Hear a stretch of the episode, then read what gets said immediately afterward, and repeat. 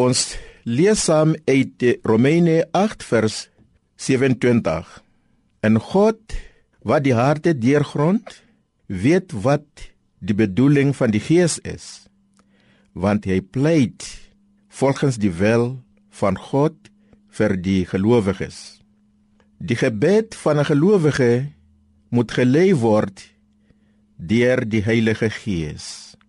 Dit is die Heilige Gees wat kan pleit by God die Vader namens ons. God ken die Heilige Gees aangesien dit is sy Gees. Die gelowiges is die eerstelinge van die Gees. As die Gees nie in jou werk nie, jy sal nooit weet hoe om te bid nie.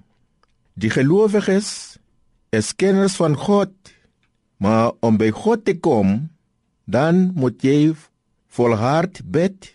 Die Gees pleit vir ons. Dit gaan hier om om ons te laat weet die wil van God.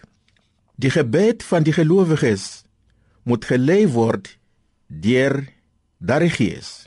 Die feit is is u naby aan hierdie gees laat u die gees toe dat dit werk in jou die heilige gees kan pleit by god. Met ander woorde kan sê vergewe hom vergewe haar vergewe hierdie persoon. Ons is die eerstelinge van die gees as ons glo in die gees. En god wat die harte deurgrond.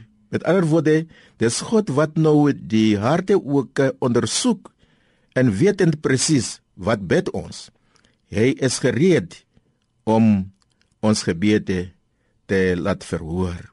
Die gebed van die gelowiges moet gelei word nie uit selfsugtigheid nie, maar uit die Gees wat in jou is. En die gebed sal altyd die naam van God verheerlik. Ek bid vir jou. Heilige God, seën jou kind. Stuur ook u Heilige Gees om hom en haar te lei in hierdie pad van gebed. En die Gees bly in hierdie persoon en doen u wil altyd om Jesus wil. Amen.